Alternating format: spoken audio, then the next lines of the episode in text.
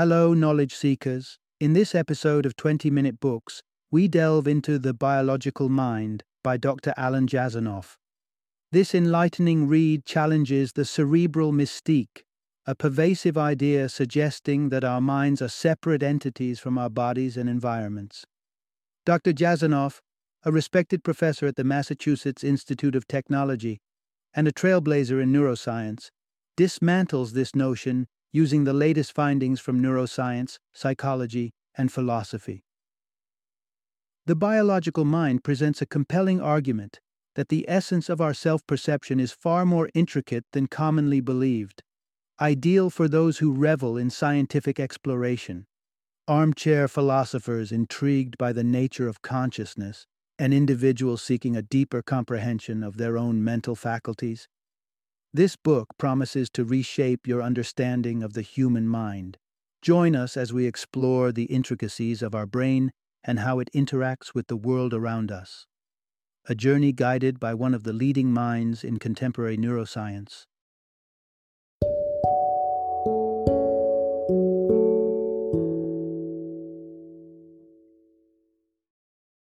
The Biological Mind How Brain, Body, and Environment Collaborate to Make Us Who We Are. Introduction Explore the Mind Body Symphony Understanding Ourselves Beyond the Brain. Think for a moment about the essence of your being. Where would you say your personality resides? Common wisdom points straight to the brain, the supposed seat of the soul. This long held conception splits the mind from the body. But hold that thought. Modern science paints a far more intricate picture. What if I told you that the story of your consciousness is far more than just the tale of synapses firing in a cranial command center? Indeed, recent neuroscientific research reveals that our brain is not an isolated control room. Rather, it's more like the maestro in an orchestra, while our bodies and environments play the instruments. Let's dive into a realm where the physical meets the psychological, where the boundaries blur between thought and sensation. What you'll discover is a vibrant world where your gut plays a role as an advisor to your decisions, where the flicker of light or the texture of a chair influences your mood, setting the stage with accessible language and powerful metaphors. Let's tease apart the profound implications of this intertwined existence, where the brain is just one part of a grander, more holistic self.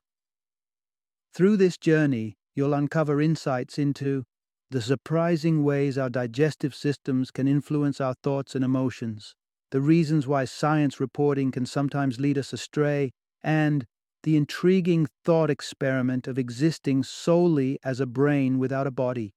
Prepare to rethink the boundaries of your mind as we embark on a quest to redefine what it means to be you in a world where body and mind harmonize to create the unique symphony of your experience. Part 1 Unraveling the Cerebral Mystique The Brain as a Delicacy and a Deity.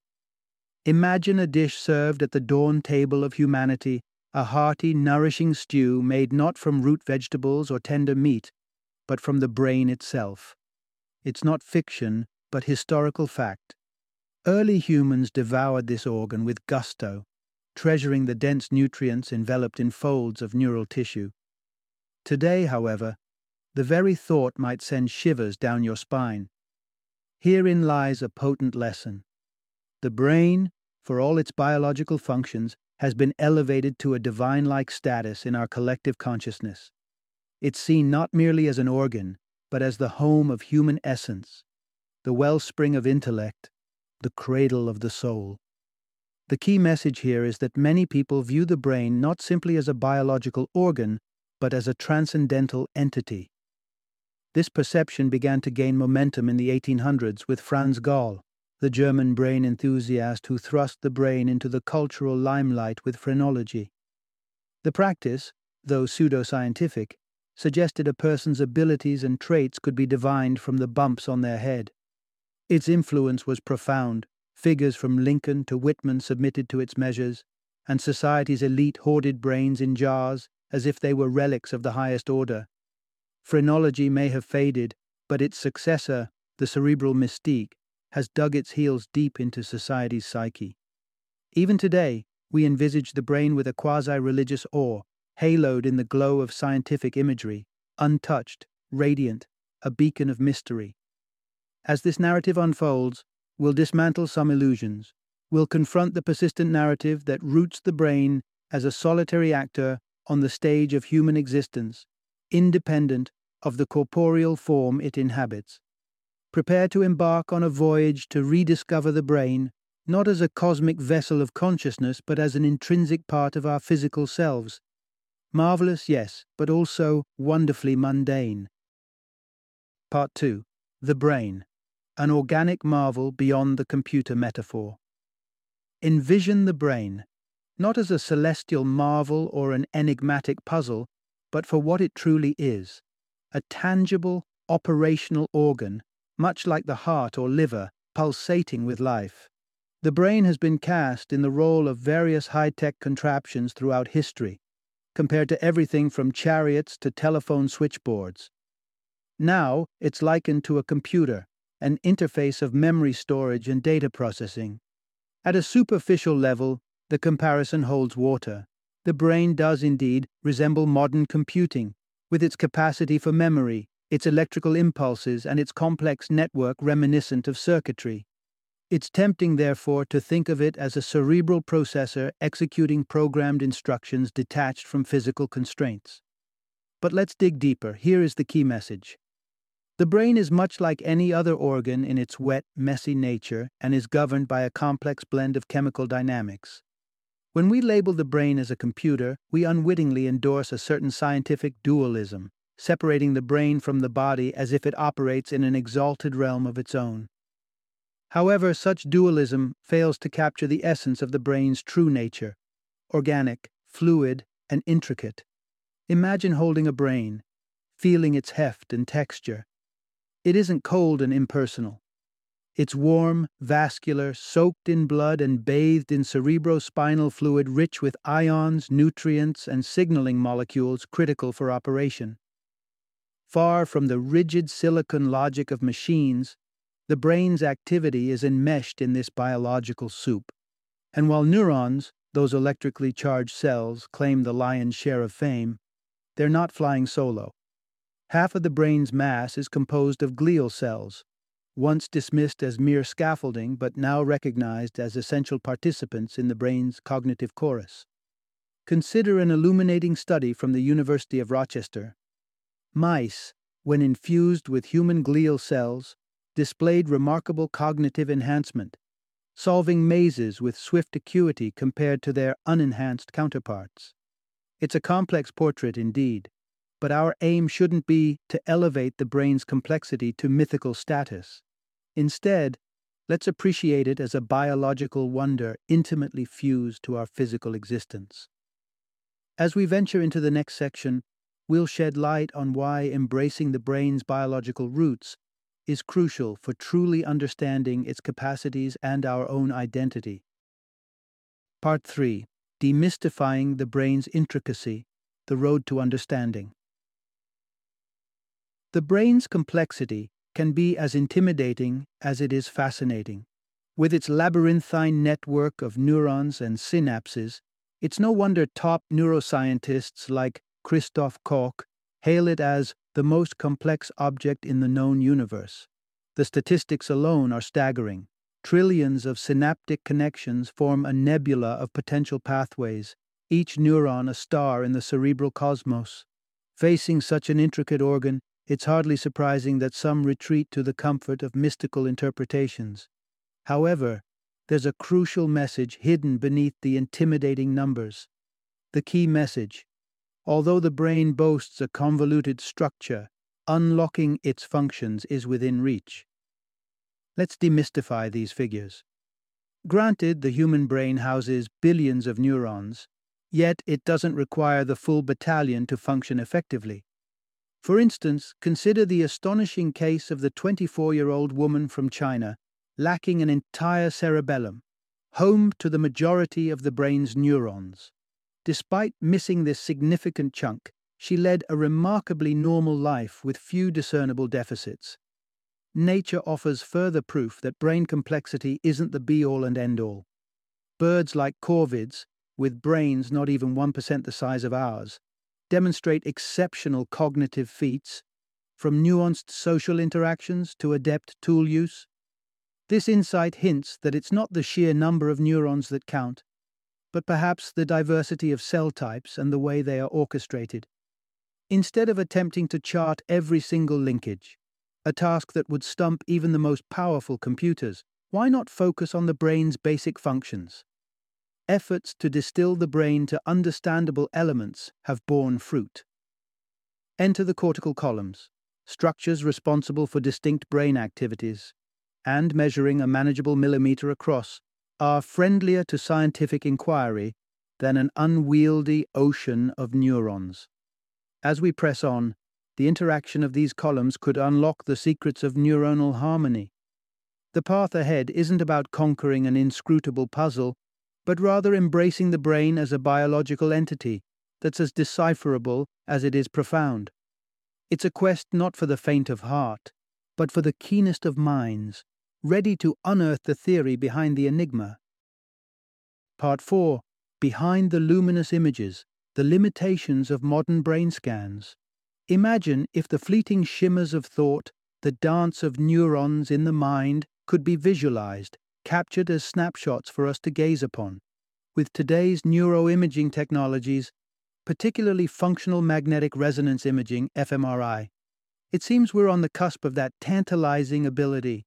fMRI operates on a deceptively straightforward principle, relying on the magnetism of iron in our blood to reveal cerebral blood flow.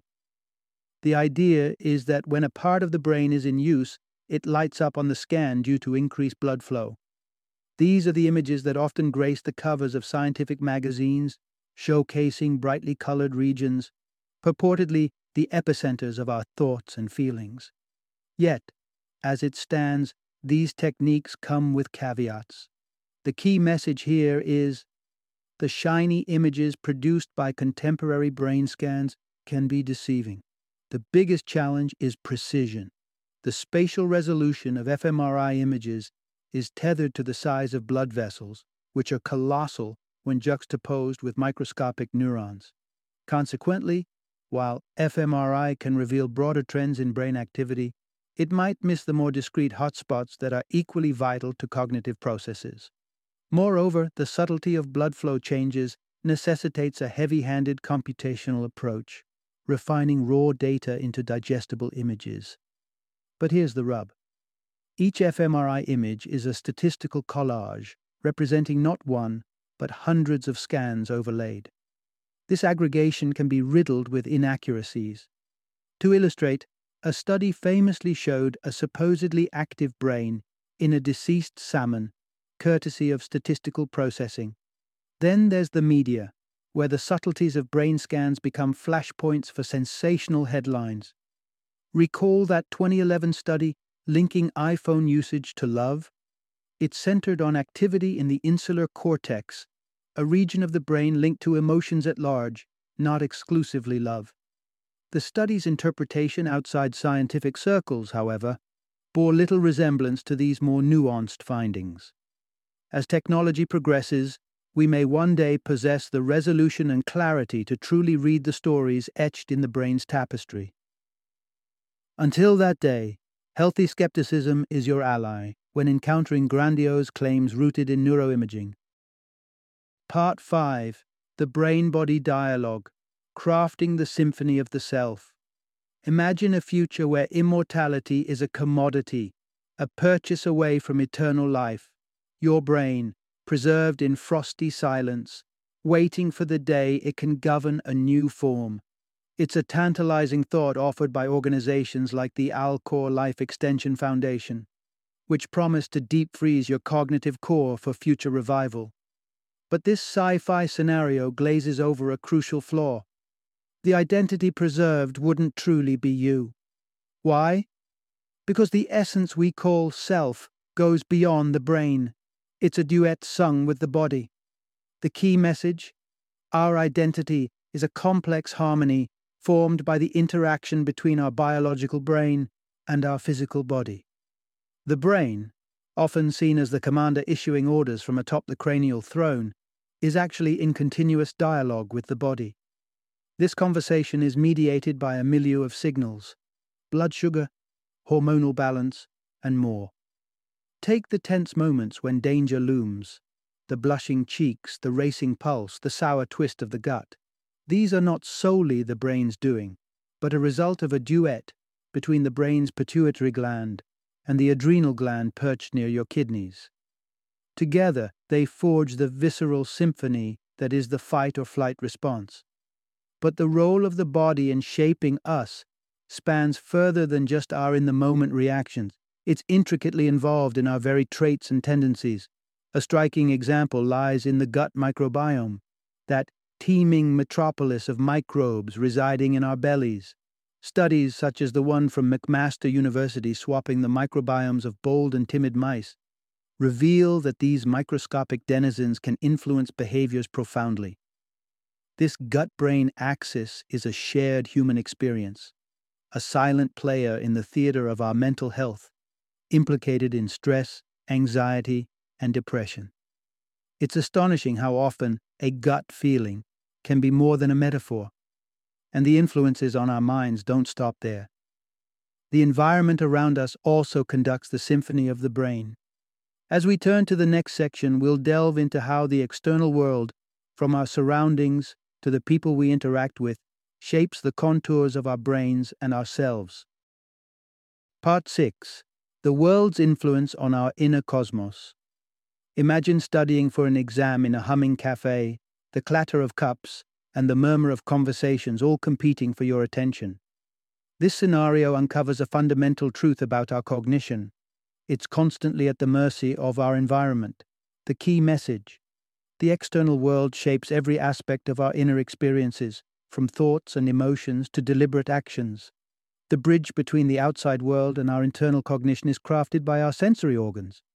Eyes, ears, skin, tongue, and nose act as gateways, funneling a deluge of sensory data into the brain, in the realm of 10 megabytes per second.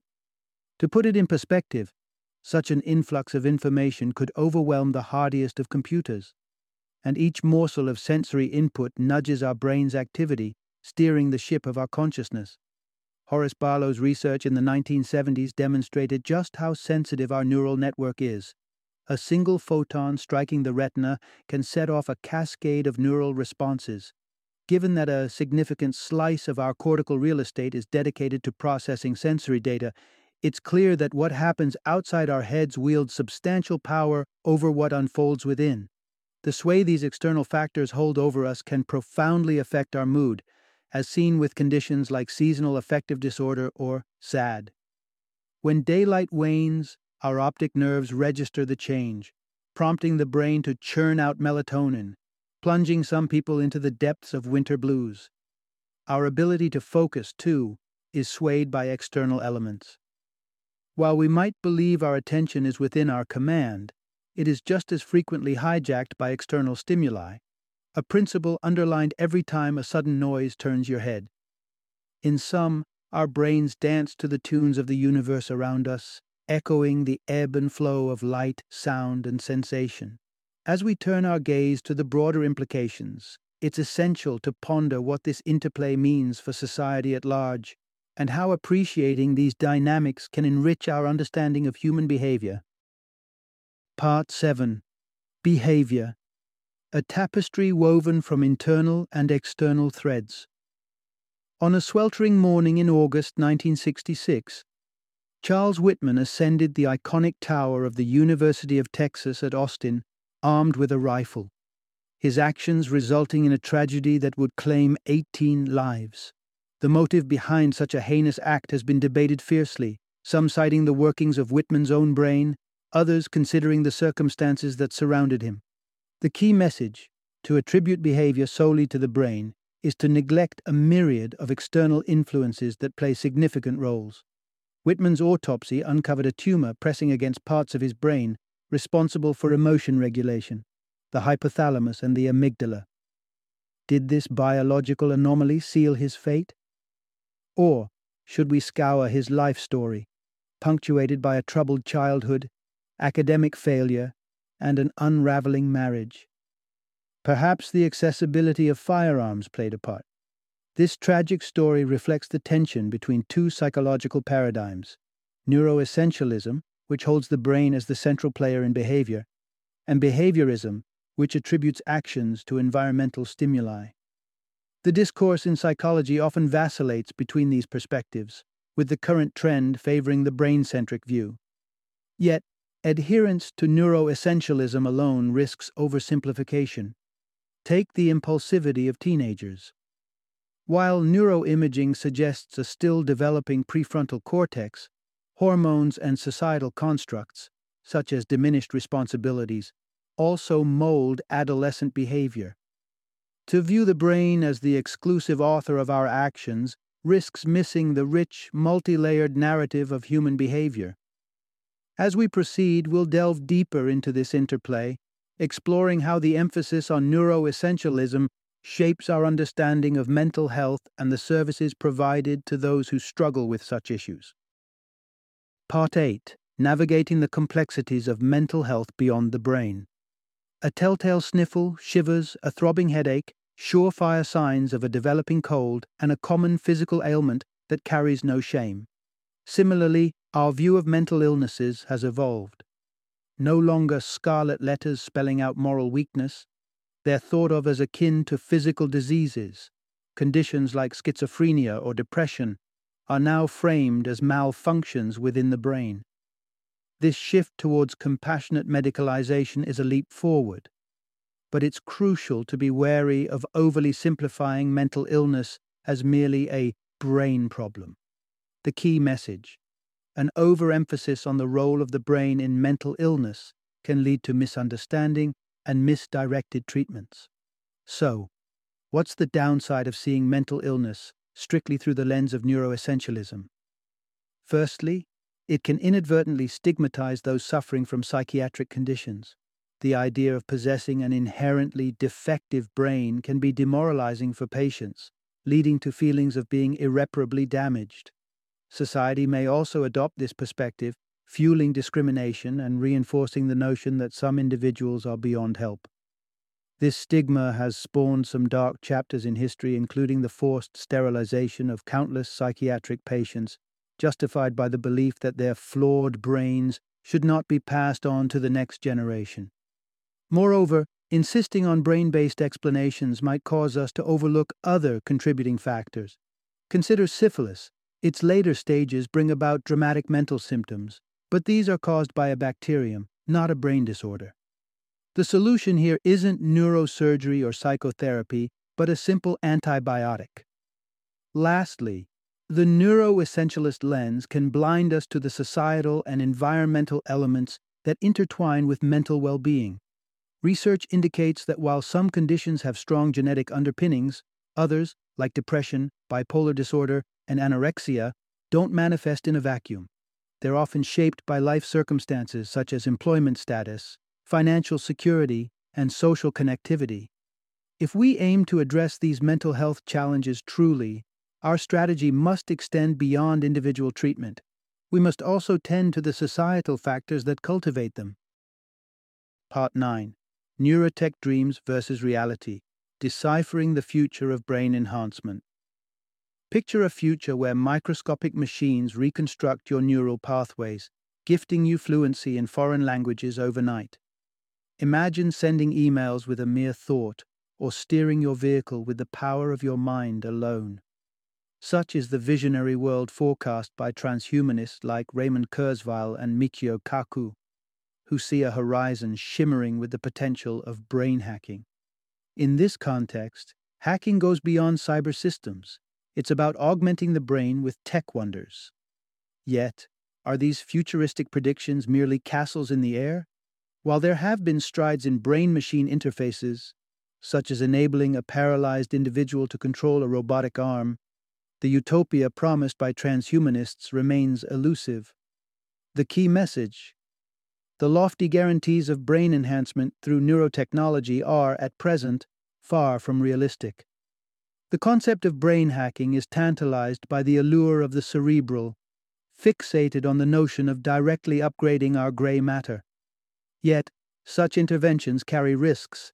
and the complexities involved often make external solutions far safer and more pragmatic. After all, why endanger the brain's integrity when tools like calculators serve to amplify our mental acumen without any surgical invasion? Solutions for mobility are also finding their feet outside the realm of invasive neurotechnology. Consider the innovation at Johns Hopkins University, where the implementation of targeted muscle reinnervation allowed a man without arms to wield robotic ones. No brain surgery, just clever use of peripheral nerves in the chest and shoulders. Moreover, even assuming brain enhancement were to become a widespread reality, ethical and societal questions arise. Who gets to benefit from this neurological leap? Nootropics, substances that may boost cognitive function, are already raising such questions, their high costs making them accessible only to those with deeper pockets. A society stratified by access to cognitive enhancement could spawn new divides and exacerbate existing inequalities. Thus, as we peer into the future, it's vital to consider not just the potential of neurotechnology, but its implications for our collective humanity. Part 10 A Brain in Isolation, Missing the Symphony of Sensory Life. Enter into a speculative realm where, after an untimely demise, you are granted a shot at digital resurrection. Picture your brain cradled in a vat, suspended in time until technology burgeons forth tools to bring forth your consciousness without your body. When the machine is activated, your mind will journey through a virtually constructed expanse. But here's the pivotal insight separated from your body, it's unlikely you'd remain the same. Let's look on the bright side for a moment. This futuristic interface could potentially cater to your every imaginative whim, simulating experiences from serene sunsets to conversations with heroes of yesteryear, impressions of the Dalai Lama's palace at dusk, or interactions with famed figures could be rendered to your senses. Yet, these virtual delights would lack the most vital ingredient the body's visceral participation. Stripped of physical reactions, the zest of life's shared experiences would taste bland. How can a mountain's majesty take your breath away when breath no longer fills your lungs? The thrill of navigating wild rapids would fall flat without the syncopated rhythm of your heartbeat or the surge of adrenaline coursing through you. The most sumptuous feast, even with simulated savors, would fall short of true satisfaction without the genuine guttural response. The autonomy over such simulations is double edged. Your identity is a mosaic made of your environment, the stability of physical spaces, the dynamics of personal relationships, all the things that provide a canvas for the story of you. Robbed of these anchor points, your sense of self would become untethered from reality. Without a tangible context, the mind's ability to find meaning is compromised. Even with state of the art virtual verisimilitude, a vat cannot substitute for the multitudes of the tangible world. Our brains may be prodigious, but they are inexorably woven into our biology. They shine brightest when in resonance with our bodily experiences, and our bodies are forever in dialogue with the world they inhabit. Final summary Summing up the essence of our insights. It's time to shed the mystical image of the brain as aught but an ethereal realm of consciousness or a detached, infallible processor masterminding our bodily vessel. Instead, embrace the brain for what it truly is an intricate, fleshy organ nestled among its peers like the kidney or the heart, decipherable through scientific study. Our sense of self, that rich tapestry we cling to as I, emerges not from the brain alone. It's the product of layered and dynamic interplays between the brain's biological processes, the corporeal form it inhabits, and the boundless world it engages with. Our identity can't be distilled to neural circuits or carved from somatic context. It is a holistic creation, a seamless blend of the cerebral, the physical, and the external.